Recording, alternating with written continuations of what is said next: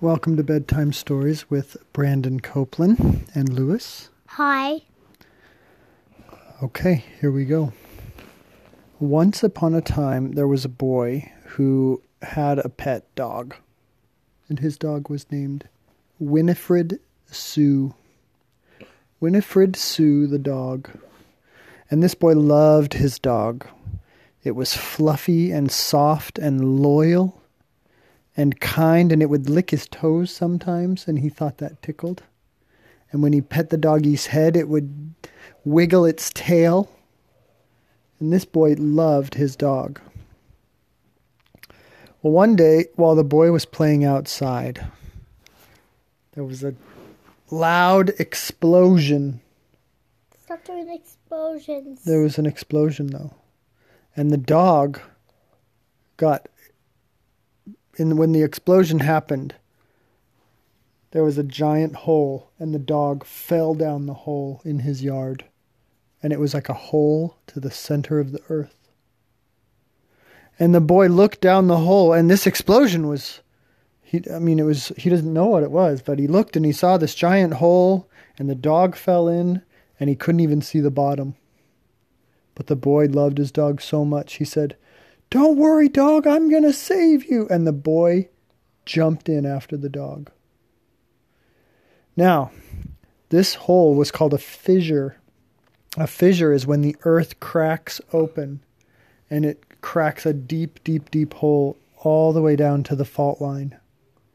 And so this boy fell deeper and deeper and deeper into this hole, following his dog. And as he fell, it got warmer and warmer. And oddly enough, physics cannot explain this, but the gravitational pull became less and less. And so the further that he fell in this hole, after a, quite a while of time falling, pretty soon he wasn't really falling very fast. He was falling slower and slower and slower until finally he landed on his feet on the bottom of the crack of the hole, and his dog was down there safe and sound. And guess what else was down there? A whole city of underground ant people. And the boy was looking around at all these little ant people, and they were about the same size as the dog. And they were like giant ants, basically. And they were running really busy, digging holes and carrying rocks and building their little ant homes and work, work, work, work, work, just like ants do up here. And the dog was just excited because the dog Okay, thought turn. the dog thought they were all ants. Okay, my turn. Okay, go ahead. And then the whole it got the ground. It made another ground, and it looked like there's a ghost ground, and it looked like it was covered, but it wasn't. The dirt was a shadow. So he was like, "Oh, we're stuck in here now. What should we do? Punch the earth?" And the dog is like, "Row, row, row, row." And he's like, um, should we? I think that's a shadow, is it?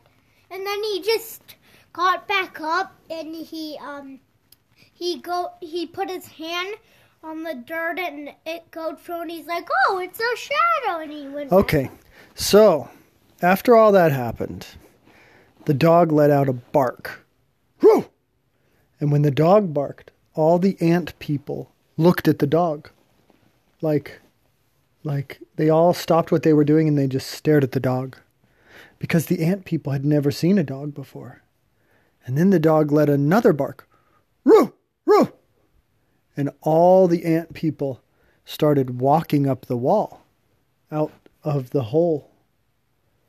And the boy looked at the dog, and the dog looked at the boy, and suddenly the boy realized that the dog was communicating with the ant people.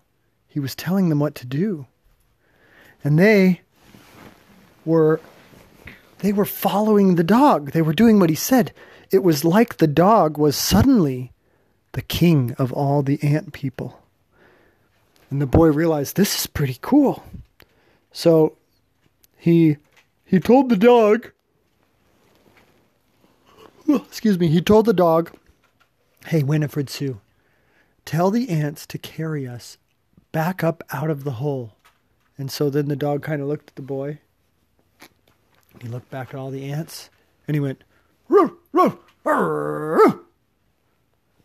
And five ants, big ant people came and they walked right up to the boy and they went underneath him and picked him up and the boy fell backwards on them and they he sat on their backs and then they started walking up the wall and the boy grabbed onto them and they started climbing up the wall out the hole. And these ant people, they were special had special things on their feet that made them so they could climb walls. And then the dog suddenly realized like the dog realized like, oh, I need to get out of here too. So the dog led another series of barks. And five more ants came and picked up the dog and started carrying it up the up towards the surface of the earth. And when the boy got to the surface of the earth, it took many hours to climb that high. when the boy got to the surface of the earth, these giant ants were all over, crawling everywhere. And they just kept coming out and coming out and coming out and coming out. And pretty soon they filled the entire backyard where the boy was playing. And the pretty soon they got over the walls and into the neighbors' yards and into the whole neighborhood. Pretty soon they were everywhere. And that was a little bit scary, except for the dog could control them.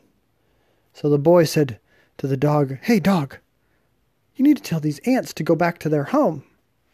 Otherwise, they're going to take over everything and eat all our food. And so, sure enough, the dog, roo, roo, roo, roo, and all the ants looked at him, and then they scurried down into their hole. And that is how the boy went to the center of the earth and had an ant army. My turn. The end.